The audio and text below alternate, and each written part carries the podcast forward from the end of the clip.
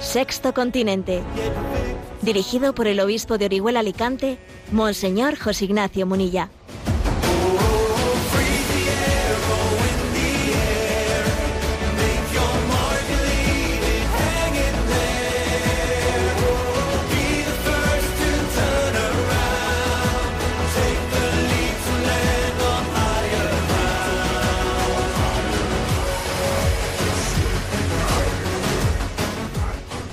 Un cordial saludo a todos los oyentes de Radio María. Un día más, con la gracia del Señor, nos disponemos a realizar este programa radiofónico llamado Sexto Continente, que lunes y viernes de 8 a 9 de la mañana, una hora menos en las Islas Canarias, realizamos aquí en directo en Radio María España. Ayer se celebraba el Domingo de Ramos, que se ha celebrado yo creo que este año con especial intensidad, y el Evangelio, tanto digamos la lectura de la pasión como el evangelio que introducía pues la procesión de ramos era según San Lucas. Y San Lucas tiene pues algo algo específico algo propio en esta, en esta narración de la subida de, de Jesús a Jerusalén que nuestro Papa emérito Benedicto XVI en sus comentarios tan ricos a la, a la escritura hace notar. Y es el hecho de que la subida a Jerusalén, según San Lucas, parte de Jericó.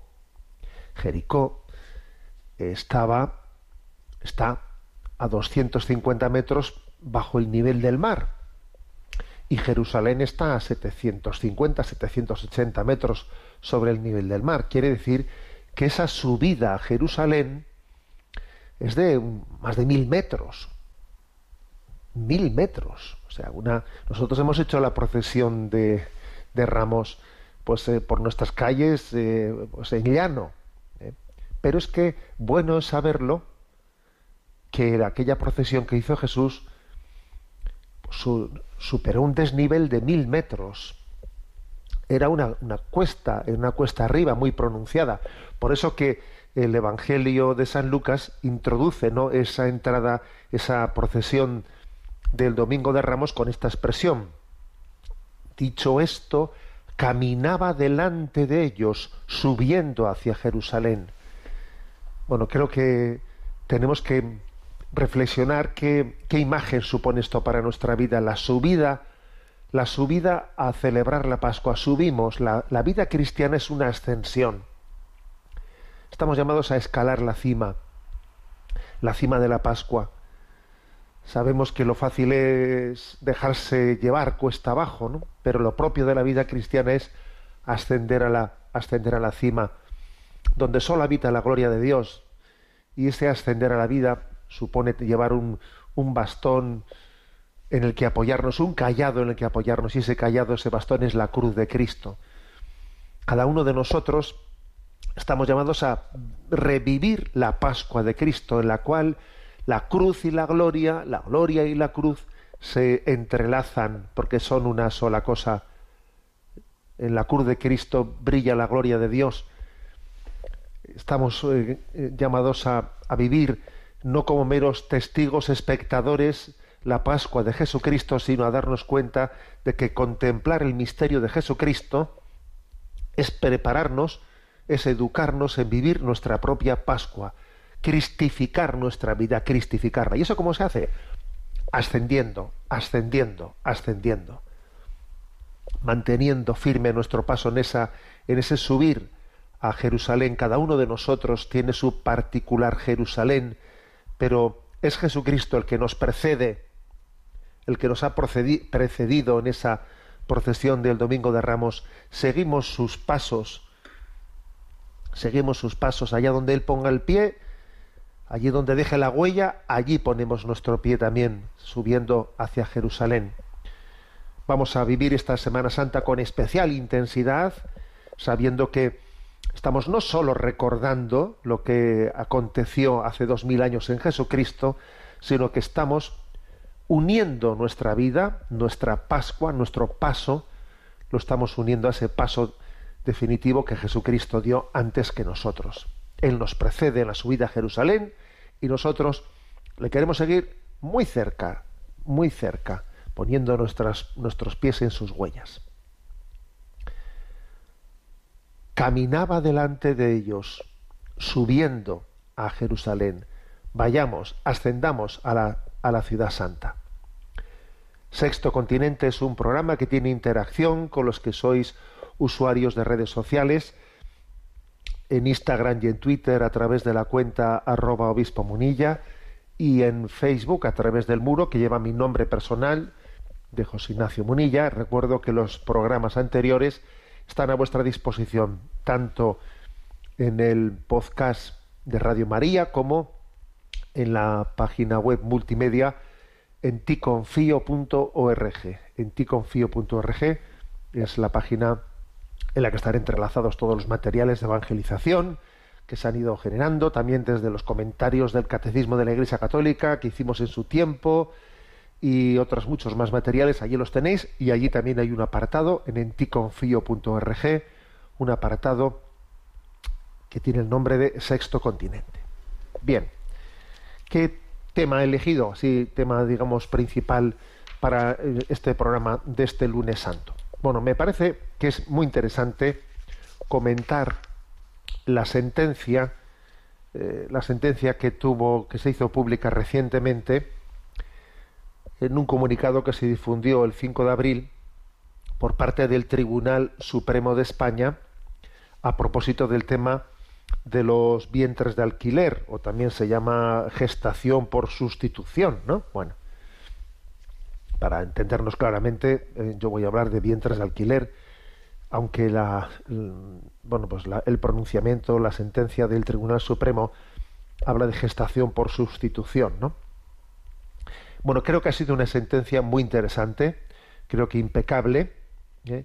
impecable, pero que yo creo que mm, de la cual hay que extraer muchas cosas, porque a veces las sentencias no solo no solo se puede extraer la lectura de en un litigio a quién le ha dado la razón.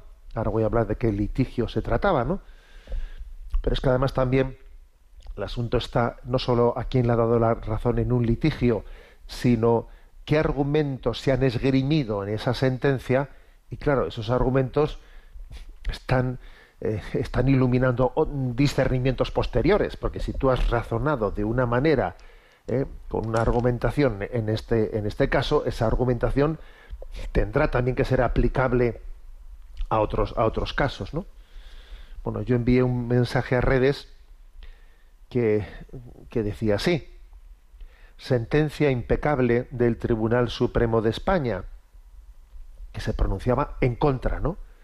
de los bienes de alquiler.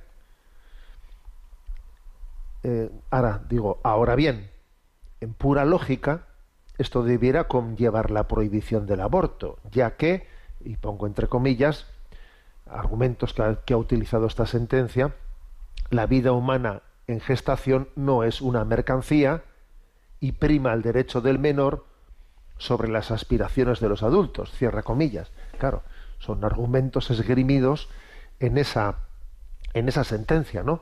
La vida humana en gestación no es una mercancía y prima el derecho del menor sobre las aspiraciones de los adultos.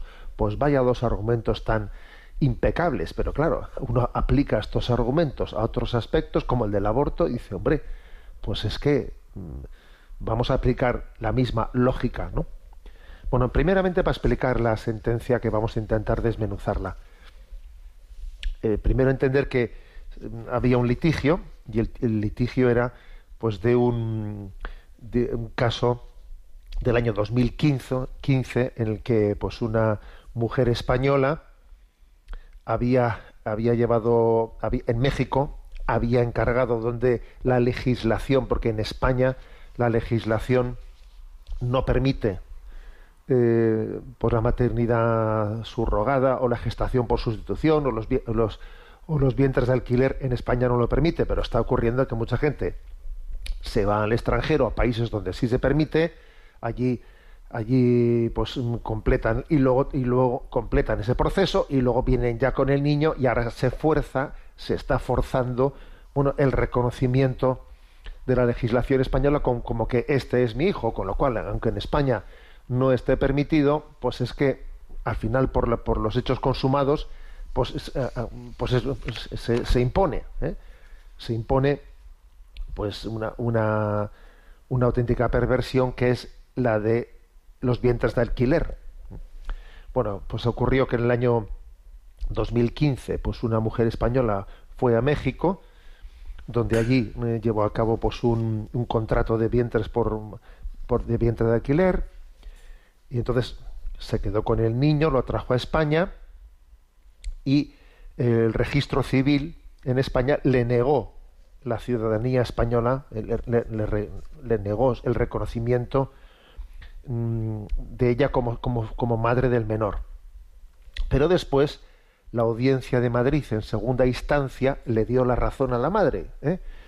Y entonces el Ministerio Fiscal recurrió lo que la audiencia de Madrid había dicho, lo llevó al Supremo y ahora el Tribunal Supremo ha dictado pues una sentencia contra la mujer eh, que contrató el servicio de, alquiler de vientre, diciendo, oiga, este niño tendrá toda la protección de la, eh, de la sociedad que tenga que tener, pero de ahí a que usted diga que usted es su madre, pues eso es mucho decir. ¿eh? Hay que decir además también que ese, que ese niño eh, había sido gestado sin material genético, es duro decir esto, ¿no? de material genético, pero sin material genético de la madre, o sea que ni el, no solamente el, el espermatozoide, tampoco el óvulo era de ella, ella lo había encargado en una clínica, va a México, allí lo implanta en un vientre y entonces, bueno, después de todo este litigio, que primero le dijeron que no, luego sí, y finalmente el Tribunal Supremo ha dicho,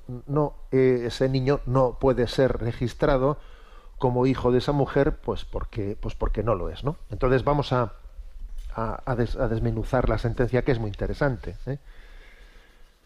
En esa sentencia em, se, advierte que en la práctica esto, eh, ese, procedimiento de, de la, de la maternidad eh, por de la gestación por sustitución reduce a las madres y también a los bebés a meros objetos. ¿Eh? Ambas, ¿eh? a la madre alquilada y al niño los reduce a meros objetos, dice la reflexión del Tribunal Supremo Español. Es, muy interesante esta, esta afirmación eso ser un objeto. Tanto la mujer gestante como el niño gestado están siendo vulnerados en sus derechos fundamentales. ¿eh? En sus derechos fundamentales. Ahora permitidme a mí una, una reflexión. Eh, si estamos hablando de los derechos fundamentales del niño, hombre, digo yo que el derecho fundamental del niño tendrá que ser también a vivir, ¿no? a vivir. Porque claro, si, si, el, si el niño tiene un derecho, si ese, esa vida humana concebida y todavía no nacida tiene un derecho a ser, a, ser reconocida por su verdadera madre y no por la que ha llevado a cabo un alquiler, también tendrá derecho a vivir, ¿no? ¿Cómo se puede tener otros derechos? ¿Cómo se puede ser sujeto de otros derechos si no tienes el derecho principal, que es el derecho a vivir? el derecho a vivir será el primero que haga posible los siguientes derechos, ¿no? Por eso digo yo que esta sentencia, si, existe un mínimo de lógica, tiene que derivar obviamente en que, el aborto no tenga cabida entre nosotros, ¿no? Pero bueno, sigo, sigo el comentario.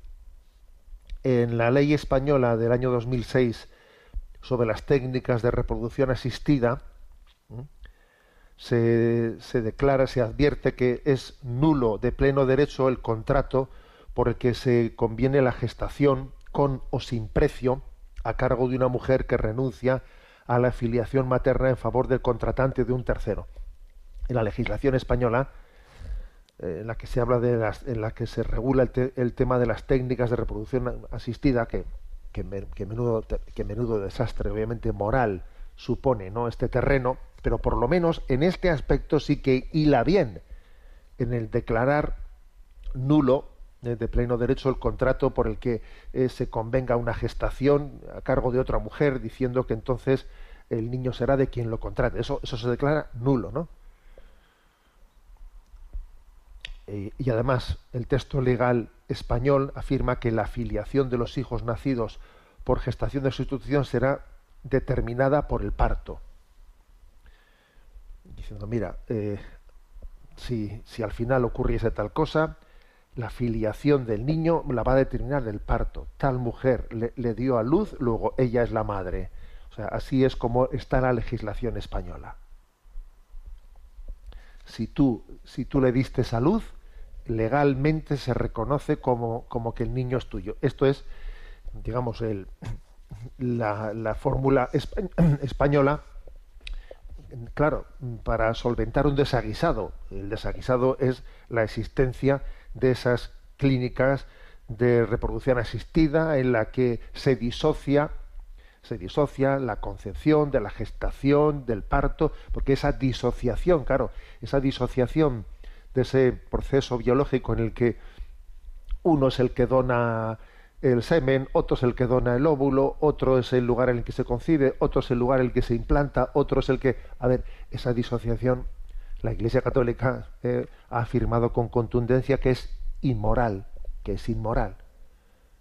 El nacimiento, la, la procreación, es todo ello es un conjunto, eh, un conjunto que tiene que ser integrado armónicamente, ¿no? La disociación de todo ese proceso es inmoral. Pero bien, en la legislación española, cuando se regula esa inmoralidad, digamos, ¿no? Se dice algo que por lo menos evita, evita un mal mayor, que es el prohibir, ¿eh? el prohibir los vientres de alquiler y decir que en todo caso, ¿no? si, si, si, ocurriese, eh, se, se, reconocerá como, como, la madre a quien, a quien dio a luz. ¿no? Bueno, pues entonces, este es, este es el caso y hay que decir que finalmente el tribunal ha fallado contra la mujer que contrató el servicio de alquiler del vientre. El Tribunal Supremo advirtió que un, que un contrato a la madre gestante se le está obligando desde el principio a entregar al niño que va a gestar y renunciar antes del parto a cualquier derecho derivado de la maternidad. ¿eh? Por ejemplo, dice, se obliga a someterse a tratamientos médicos que ponen en riesgo su salud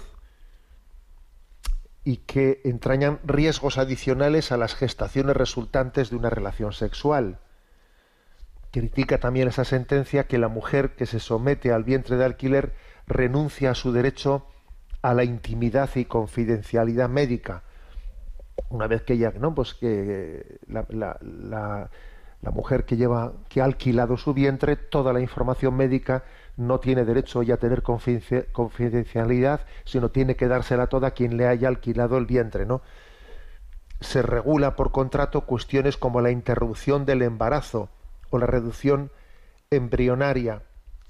Entonces allí se, allí se pacta, ¿no? En el contrato. Eh, bueno, en caso de que pues el niño venga así y así, entonces eh, quién decide quién eh, que hay que abortar. Entonces decide la, parte contratante. Yo soy el que decido según los informes médicos vengan si el niño se le contrata o no se contrata. También decide ella si, el niño nacerá por parto o por cesárea qué es lo que debe de comer o de beber, qué hábitos de vida puede tener. Por ejemplo, se le prohíben las relaciones sexuales mm, durante ese tiempo en el que la mujer que ha alquilado su vientre lleve, lleve adelante, lleve adelante pues esa gestación, se le prohíben las relaciones sexuales, se le restringe la libertad de movimiento y de residencia, eh, no puede salir de, pues, de la ciudad sin haberle sin haber comunicado a la madre eh, a la madre contratante eh, contratante pues que vas, vas, a desplazarse porque todos los desplazamientos tiene ella el, la parte contratante el derecho de controlarlos eh, la madre gestante se obliga a someterse a pruebas de al azar sin previo aviso para detectar si se ha drogado si, si está bebiendo alcohol o tabaco según la petición de, eh, de, la que de la parte contratante, de la madre contratante, se le pueden hacer pruebas al azar. Se atribuye a la comitente la decisión de si la madre gestante debe seguir atento a esto, que es un, un, punto que me ha parecido tremendo, ¿no? En caso de que la mujer que ha alquilado su vientre, ¿no? Pues tenga, por ejemplo, tenga eh, pues un pues, pues imaginaros ¿no? que quede en un estado de coma, pues se, le atribuye el derecho ¿no? a, la quien a quien le ha contratado de mantenerla artificialmente conectada a unas a unas máquinas hasta que el niño pues pueda ser extraído, ¿eh? es decir, que también incluso va a tener derecho la parte contratante para decidir en qué momento se desconectan de las máquinas. Bueno, todo esto eh, el Tribunal Supremo Español lo aduce, lo aduce como, eh, como pruebas concretas de hasta qué punto esta práctica del vientre de alquiler pues lleva a cabo pues estas estás esclavizando a otra persona, la, estás esclavizando, la estás cosificando, la estás convirtiendo en un producto tuyo para que esté gestando una vida, ¿no? Terrible, ¿no? Lo que estamos aquí contando, pero es exactamente así, ¿no? El Tribunal Supremo llega a decir que a la madre gestante se le imponen limitaciones de su autonomía personal, de su integridad física y moral, incompatibles con la, con la dignidad humana, ¿no? Y por otra parte, al niño se le priva el derecho a conocer sus orígenes y es tratado como un objeto de cambio, se le cosifica, se le cosifica, ¿no? Y claro, cuando el Tribunal Supremo dice no se puede cosificar a un niño, claro, ¿qué está diciendo? Perdón, es que es una persona. Ese niño es una persona, es una vida humana. ¿eh? No se puede cosificar. Pues exactamente, es que si, si usted lo ha dicho, si, es, si no es una cosa, si no es un qué, si no es un quién, es un quién, no es un qué, entonces, pues el derecho a la vida tiene que ser reconocido incondicionalmente, ¿no? Porque es que entonces, ¿qué estamos hablando? ¿Eh? Por eso es que me parece que esta sentencia, en el fondo, si hay un poco de sentido común, va bastante más allá del tema de los vientres de alquiler y está poniendo si no se puede cosificar es porque estamos reconociendo en él una identidad personal, ¿no? Bueno, en el texto de la sentencia, la Sala Civil del Tribunal Supremo indica que no es preciso un gran esfuerzo de imaginación para hacerse una cabal idea de la situación económica y social de vulnerabilidad en la que se encuentra una madre que acepta someterse a este trato inhumano y degradante, como diciendo, pues usted se da cuenta quién puede aceptar eh, pues estar siendo alquilado de esta manera. Pues tiene que ser alguien que no es muy difícil entender que su situación pues económica y, social y, y, personal será de una, una es que es tan fácilmente manipulable una persona, ¿no? Para haber llegado a eso. Y luego lo que es interesantísimo, pues es que este, el tribunal dice, a ver, que el camino no puede ser este, que el mejor camino es el de la, es el de la adopción, ¿eh? el de la adopción, o sea, ese niño, a ver, pues que lo adopte, que lo adopte quien verdaderamente tenga, tenga la capacidad de educarlo, de educarlo adecuadamente. ¿Qué hacemos con ese niño? Porque claro, ya es que resulta que el niño está ahí, o sea, la barbaridad ya se hizo, entonces, aunque la legislación española diga que la madre es aquella que cada, cada luz el, la que ha parido, pero claro, tú fíjate en qué situación está, para empezar que está en México esa mujer, pero si aunque estuviese aquí, fíjate en qué situación, a ver, pues lo lógico sería que en un caso como este sea la adopción pero la adopción no por parte de quien lo encargó, ni por parte de quien se dejó alquilar, sino la adopción de alguna familia que tenga la capacidad de educar a ese niño dignamente, ¿no? Dice la sentencia, esto satisfacería el interés superior del menor, el interés superior del menor. Dice literalmente, esta solución satisface el interés superior del menor, como exige el Tribunal europeo de derechos humanos, pero a la vez intenta salvaguardar los derechos fundamentales que el citado tribunal también ha considerado dignos de protección, como son los derechos de las madres gestantes y de los niños en general. ¿eh? Bueno, pues la verdad es que es una sentencia muy interesante, que por otra parte pone, pone el dedo en la llaga en una cuestión, que aunque la legislación española prohíba la maternidad eh, por sustitución, la gestación por sustitución, Claro, mientras que se esté permitiendo en España, como se está permitiendo, que aquí se haga publicidad de que en tal eh, hay, pues hay empresas ¿no? que están aquí mm, mm, eh, pues, eh, publicitando el que uno puede ir al extranjero y llevar adelante por ejemplo en Ucrania ahora que ahora que sea que, estamos bajo el ojo del huracán en, en, esa invasión a Ucrania pues bueno es uno de los países en los que se ha, se ha llevado a cabo la, la maternidad por, por alquiler pues, pues en, mayor número de casos. ¿no? Entonces dice, no caigamos en la, en la contradicción, dice el Tribunal Supremo, de prohibirlo aquí, pero luego de facto estar llevando a cabo ¿no? pues una, un reconocimiento forzoso eh, por la vía eh, por la vía de hechos consumados de quien ha ido al extranjero a cometer tal barbaridad para luego traerlo aquí. Bueno, como digo, una sentencia que por otra parte nos asoma, eh, nos asoma a una realidad terrible, porque, porque es increíble, eh, no quiero cansaros con datos, pero es increíble leer con detenimiento toda la letra pequeña de las cosas a las que se obliga eh, la madre alquilada. Se, está, se le está obligando a, bueno, y me imagino que, que en el fondo, si, si, se le está exigiendo, pues toda una serie de, de controles tremendos, ¿no? no puede usted eh, moverse a tantos kilómetros alrededor, no puede usted salir, eh, salir a ausentarse sin, sin que la madre contratante haya tenido, le haya dado a usted permiso de movimiento, etcétera, es obviamente porque no se fían de ella, porque saben que es, saben que es una pobre mujer que estará sometida a todo tipo de desórdenes personales y entonces se le está casi utilizando como una esclava, como una esclava. ¿eh? Ah, es que es, tremendo conocer en detalle lo que, lo que puede ocurrir detrás de un contrato de un vientre de alquiler.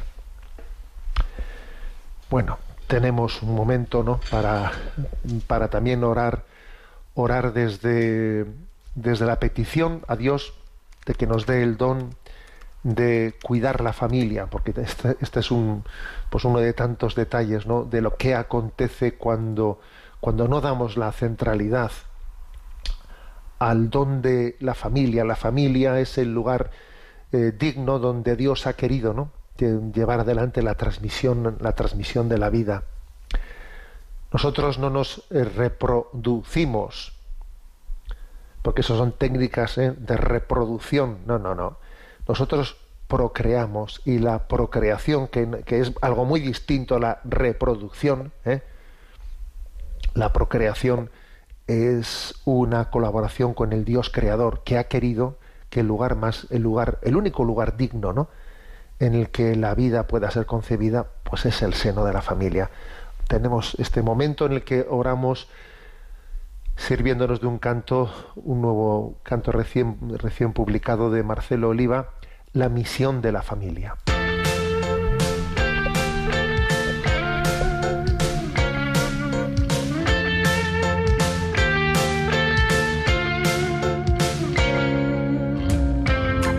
La familia está fundada en el plan de Dios es comunidad de personas de vida y de amor. La misión de la familia es custodiar y revelar el amor de Dios, comunicando el amor. La familia tiene la razón de ser, formadora de personas y de bien, al servicio de la vida y la sociedad, siendo testimonio de fe y de unidad en el amor.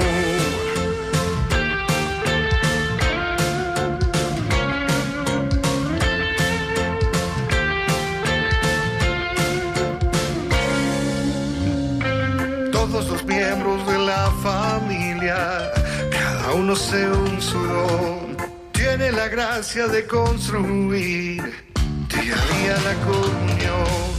La misión de la familia es custodiar y revelar el amor de Dios, comunicando el amor. La familia tiene la razón de ser, formadora de personas y de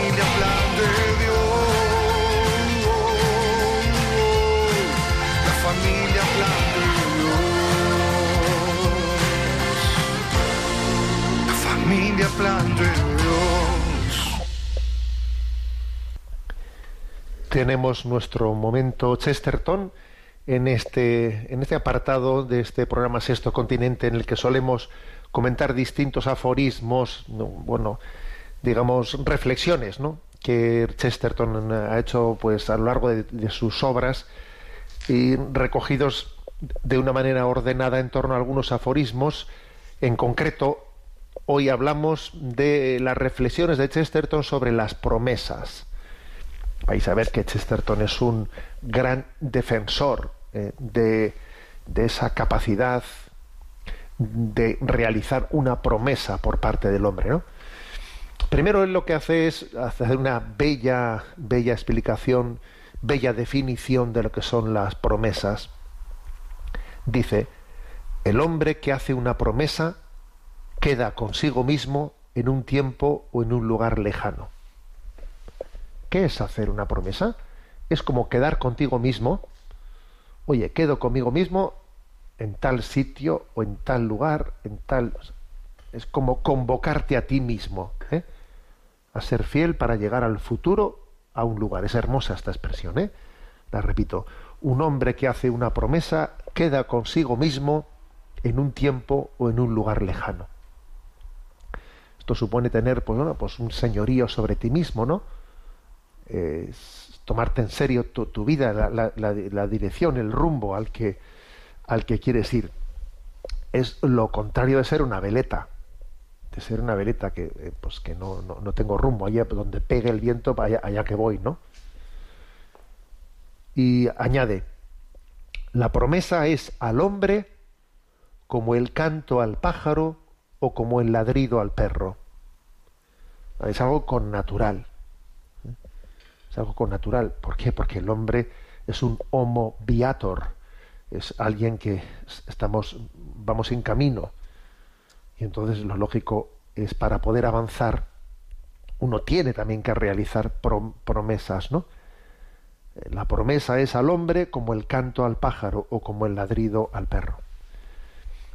Y para subrayar, ¿no? Hasta qué punto el realizar una promesa, pues es un, es un signo de libertad, dice, ser libre incluye o no la libertad de obligarse. Dice, es que el signo más claro de que, de que somos libres es que tengo la libertad de obligarme a mí mismo. Claro. Si no tengo la libertad de obligarme a mí mismo es que no soy libre. Esto es muy interesante, esta reflexión, ¿eh? Esto es muy interesante si yo no tengo la capacidad ¿no? de obligarme a mí mismo, es que entonces no soy libre. Entonces, claro, pues por eso una promesa, el poder realizar una promesa es, es, un signo de libertad. Y si me veo que no soy capaz de hacer una promesa, es que, ojo, me falta libertad. Voy a ser, voy a ser por lo menos honesto para reconocerlo, ¿no? Para no para no hacerme trampas a mí mismo en el solitario. que es el colmo, ¿no? Si estás tú jugando solo a cartas, no te hagas trampas a ti mismo, porque eso ya es el colmo. ¿eh? Bueno, entonces dice, pregunta, ¿ser libre incluye o no la libertad de obligarse? Claro que tiene que incluir la libertad de obligarse, ¿no? Y añade, hacer un voto y cumplirlo es la antítesis de la condición servil.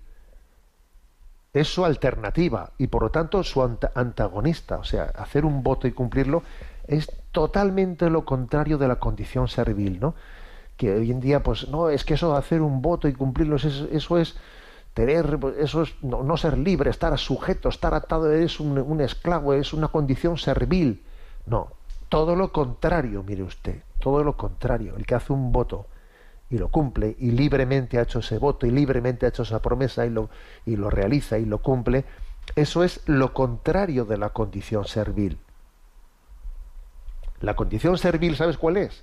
La de que en cada momento eh, tú seas arrastrado por, por, por, tu estado de ánimo, por tu apetencia, por, el, por, por, por dónde sopla el viento en cada momento, dependiendo en qué sitio estás, piensas de una manera, te adaptas a, eh, como un camaleón a lo políticamente correcto en cada tiempo. Eso sí que es una condición servil.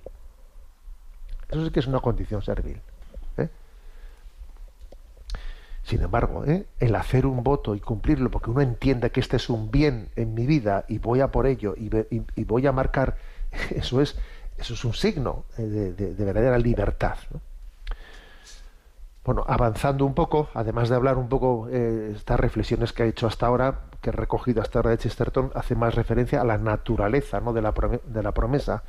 Luego también él viene a decir, bueno, además de la, de la promesa, también existen las leyes y los contratos humanos y, eh, los compromisos que uno hace con otras personas, que en el fondo son también, eh, nos ayudan a, a, sobrevivir, dice él, ¿no? A la, a la, tendencia a la rendición personal. Uno tiende a. Eh, tiene esa, eh, esa tendencia, fruto de nuestra debilidad, de nuestro pecado, a rendirnos, a rendirnos. No. Bueno, pues frente a eso dice esta expresión.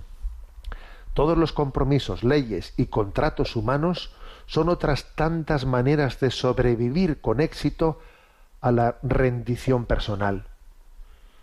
Sí, en el fondo es no te rindas, sé fiel, eh, agárrate también a esas, leyes, a esos contratos humanos, que es una manera de no tirarlo eh, todo, de, de, comprometer, de ser fiel al compromiso y de no tirarlo todo por la ventana.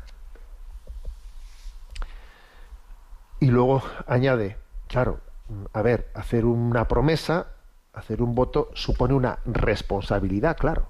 ¿eh?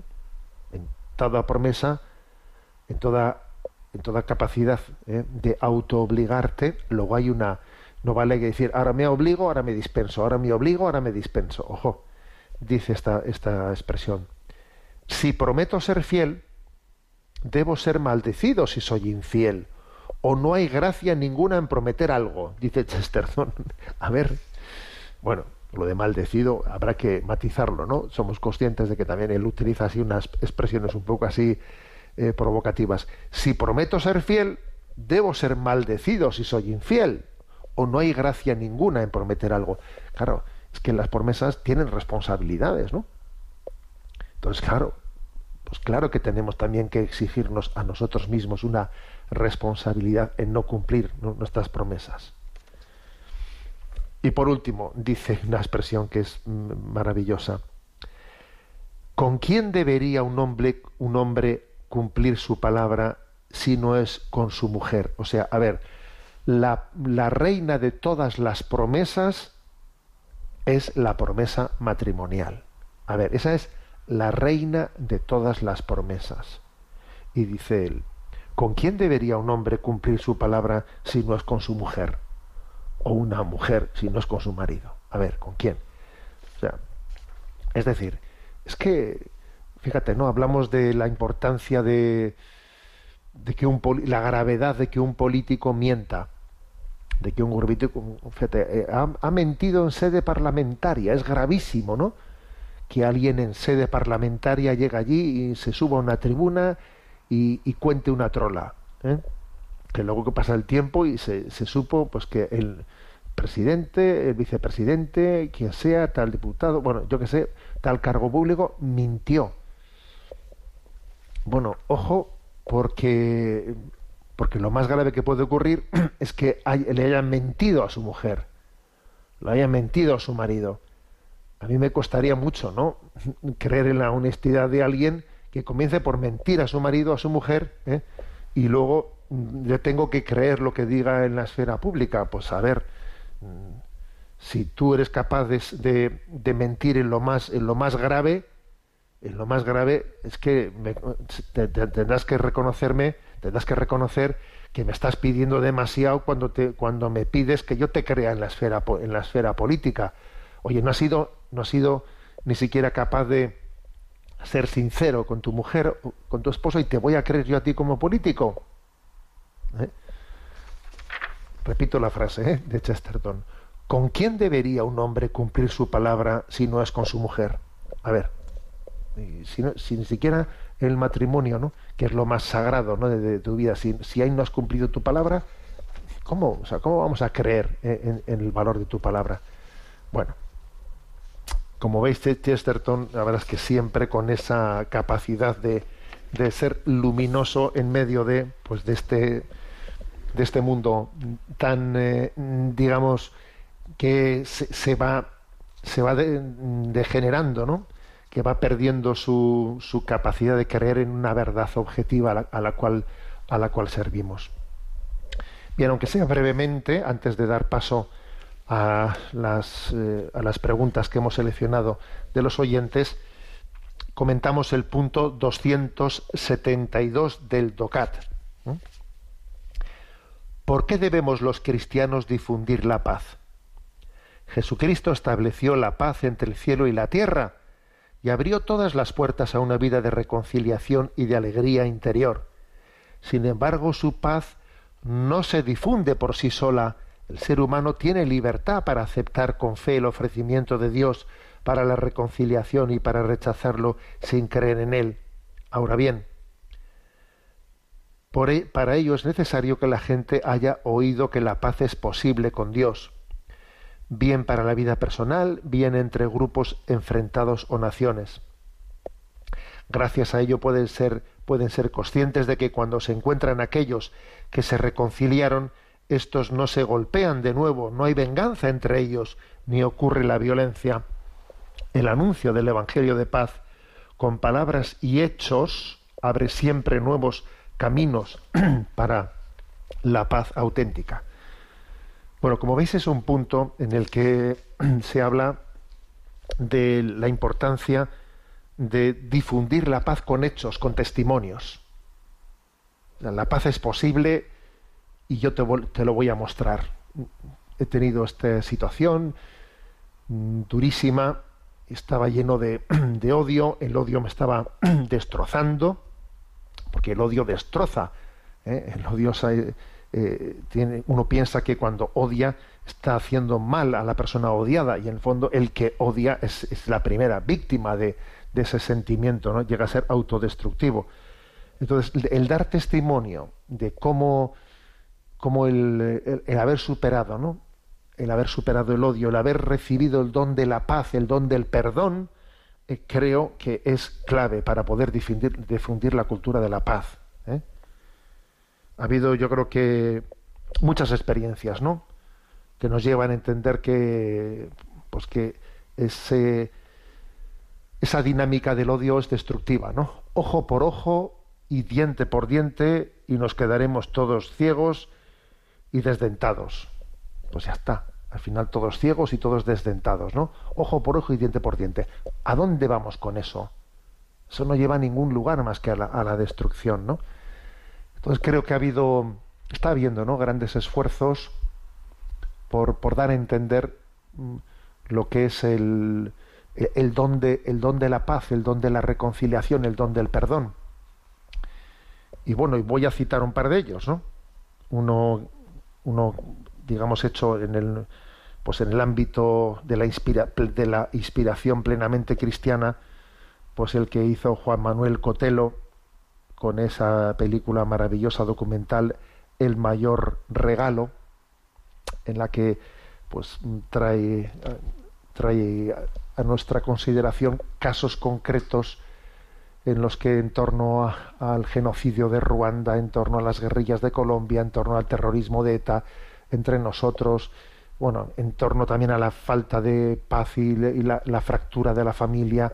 Bueno, es, creo que es una película maravillosa en la que se muestra, se muestra, no se habla, se muestra, que yo creo que esto es lo propio de este punto 272 que estamos comentando del DOCAT. O sea, la paz hay que mostrarla. Mira el bien que Dios ha hecho, ¿no? Otra, otra película del ámbito, no, no del ámbito eclesial, sino del ámbito civil, que, que, creo que también hace una gran aportación, es la Maisabel. Maisabel, un, también una película documental sobre el tema de la reconciliación o la petición de perdón de algunos, ¿no? de algunos miembros, poquísimos por desgracia, miembros de ETA, y que fue acogida de una manera muy, muy especial ¿no? por algunos familiares, como es el caso de Maisabel. Bueno, pues la verdad es que esas dos, estas dos obras del cine, El mayor regalo de Juan Manuel Cotelo y Maisabel, creo que pueden ser una aportación concreta mm, sobre este punto 272. Cómo, cómo ser eh, testigos, eh, cómo difundir, cómo dar a conocer ¿no? la posibilidad de la paz y de la, de la reconciliación. Bueno, tenemos nuestro momento también para atender a las preguntas que, han, que han llegado de, de, nuestros oyentes. Sabéis que hay un correo electrónico habilitado para ello, que es sextocontinente arroba sextocontinente arroba y desde la emisora nos irán, nos van a ir presentando las preguntas seleccionadas. Muy buenos días. Hola, monseñor, buenos días. Adelante con ello. Un oyente llamado José Manuel nos plantea. Me gustaría plantearle un problema de conciencia para el que no he tenido consenso por parte de las personas a las que he consultado y ante todo no quiero ofender a Dios. Tengo muchas posibilidades de padecer Alzheimer u otra enfermedad similar, ya que tengo varios referentes en mi familia. Además, estoy siendo medicado constantemente por problemas de nervios y ansiedad. De hecho, necesito una cantidad considerable de medicación para dormir, pues de lo contrario sería casi imposible. Dicha medicación va deteriorando progresivamente mi salud cognitiva, tal y como me avisó el médico. No me da miedo morir.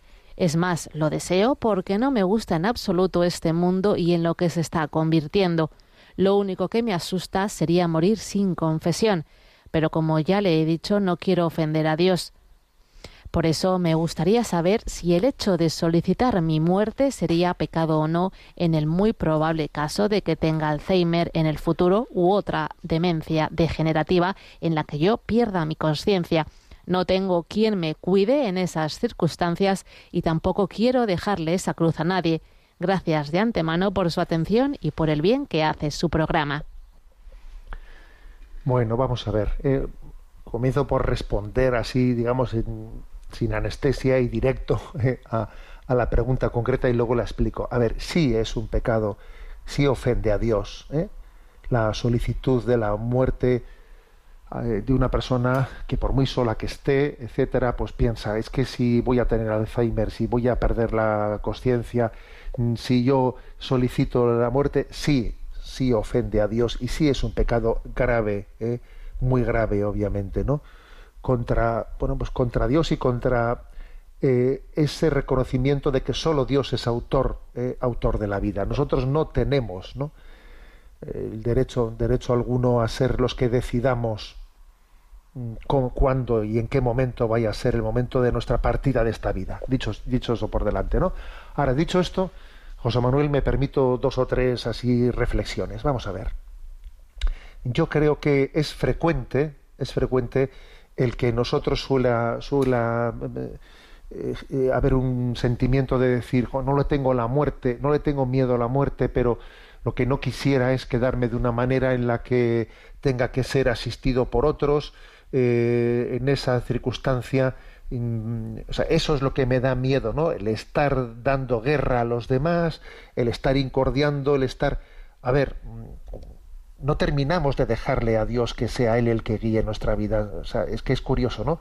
Este es un punto en el que, en el que se demuestra que nos falta una plena confianza en Dios.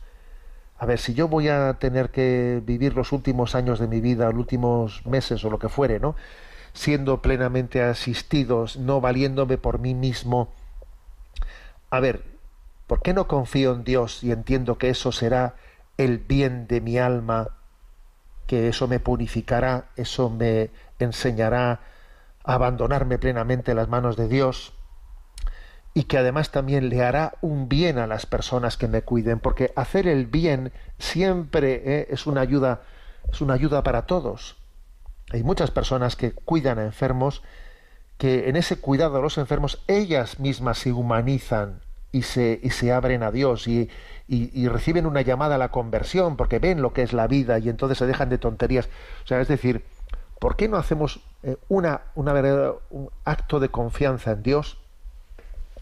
y decimos, si yo los últimos momentos de mi vida tengo que ser plenamente asistido, en vez de vivir eso con pavor, con miedo, yo no quiero dar guerra a nadie, a ver, igual les vas a hacer un bien a tus hijos, a tus nietos, a quien sea, a una empleada de una, de, una residencia geriátrica, a quien fuera. O sea, tú vives ese momento como con un acto de confianza de que eso a ti te va a purificar. Tú vas a vivir, ¿no? Pues en ese acto de confianza una posibilidad de purificación de tu amor propio, ese pretender ser siempre uno el que controle las cosas, en que las gobierne, pues no, que me gobierne Dios, que me gobierne Dios. Yo le doy, ¿eh? le doy la, mm, el timón de mi vida. Vencer este miedo es entregarle a Dios el timón de la vida. Y ya está, y ya está. yo creo que esto es clave. ¿eh? Esto es clave porque este miedo que manifiesta José Manuel, yo creo que se escucha con mucha frecuencia esto. ¿eh? Yo voy a darle a Dios el timón de mi vida. Y aunque yo en ese momento, eh, con, la enfermedad del Alzheimer, llegue un momento en que no me entere de nada, no me entere de nada, yo le he entregado el timón antes de haber perdido la conciencia, ¿no? Ahora mismo que estamos escuchando esto, digo, a ver, Señor, yo si llega el momento de perder eh, la conciencia de mi vida con una, enfermedad degenerativa, yo por adelantado te he hecho ya este ofrecimiento, toma tú el timón. ¿eh? Y que ese, ese, momento de mi vida en que yo ya, no soy dueño de, o sea, no tengo esa conciencia, a ver, yo lo vivo como un abandono. Y es un abandono previo, ¿eh? que ha sido ofrecido desde el primer momento. Por lo tanto, tiene pleno valor de ofrenda, de ofrenda a Dios. Creo que esta es la clave. Esta es la clave en cómo hay que vivir las cosas, confiando, confiando en que la manera en la que acontezca nuestra, nuestra, nuestro paso de esta vida a la vida eterna será, a ver, pues la adecuada, la que Dios dispuso para purificar nuestra alma, para prepararnos para el cielo. No, no, no, nos olvidemos que todo lo que sea, ¿no? Adelantar en esta vida el proceso de purificación que necesitemos para contemplar el rostro de Dios, bendito sea Dios que tengamos esa posibilidad, ¿no? De adelantar ese proceso de purificación. Adelante con la siguiente pregunta. Prudencio de Valencia nos comparte, me siento indignado por las noticias del crecimiento del gasto público en España, que considero una auténtica irresponsabilidad por parte de quienes nos gobiernan, además de un malísimo ejemplo para el conjunto de la economía, con una tasa de inflación disparada. Le agradecería una palabra al respecto desde la doctrina social católica. Pues la verdad es que eso que es, que es totalmente cierto, ¿eh? es totalmente cierto. Estos días veía yo unos titulares pues de cómo se han, eh, ha sido la, intervención general del Ministerio de Hacienda la que ha hecho público los datos del año 2021 y entonces bueno pues ahí se ve pues cómo ha habido un, el año pasado un crecimiento de un 30% de, del coste de la estructura política del gobierno, ni, más ni menos, ¿no? Un 30% de aumento. Eh, ¿Esto, ¿Esto en qué se traduce? Pues en la contratación de asesores y de personal de confianza, ¿no? Que sea la nómina de asesores y de personal de confianza se ha disparado ¿eh? desde el año 2017 en un 60%, 60%, pero bueno, ¿qué es, pero ¿qué es eso, no? Entonces es, es una manera en la que dice uno, bueno, pues por otra parte, esa contratación de asesores y personal de confianza que no van por el camino de que de que haya pues una plaza concreta a la que se concursa y en la que en igualdad de condiciones los ciudadanos pueden aspirar a ella. No, no. Eh, todo este mundo de asesores y personal de confianza son de contratación directa y obviamente son es todo un, es, es, una es un recurso a, a una especie de aquí hay un riesgo ¿eh? de amiguismos de, de, y de complicidades ideológicas en las en las personas que estamos a las que estamos introduciendo no como asesores terrible tremendo ¿eh? ese 60% de aumento de la nómina de asesores y personal de confianza pues, pues, es tremendo ¿eh?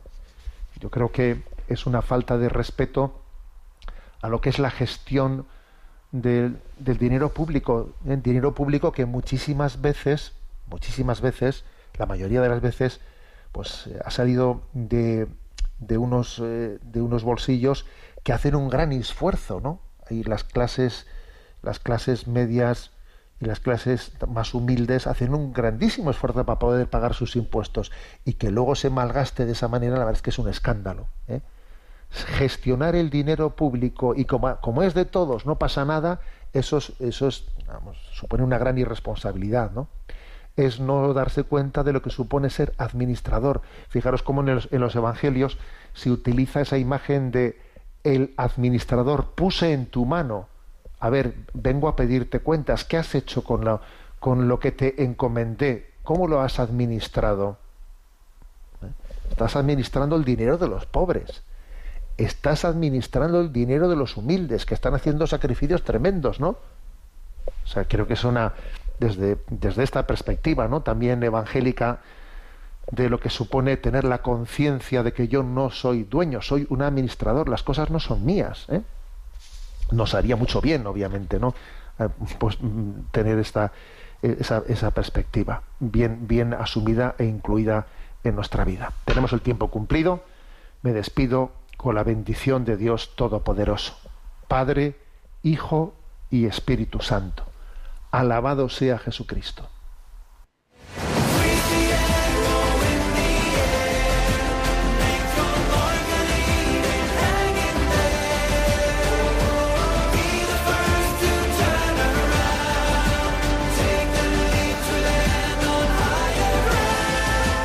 Finaliza en Radio María, Sexto Continente dirigido por el obispo de Orihuela Alicante, Monseñor José Ignacio Munilla.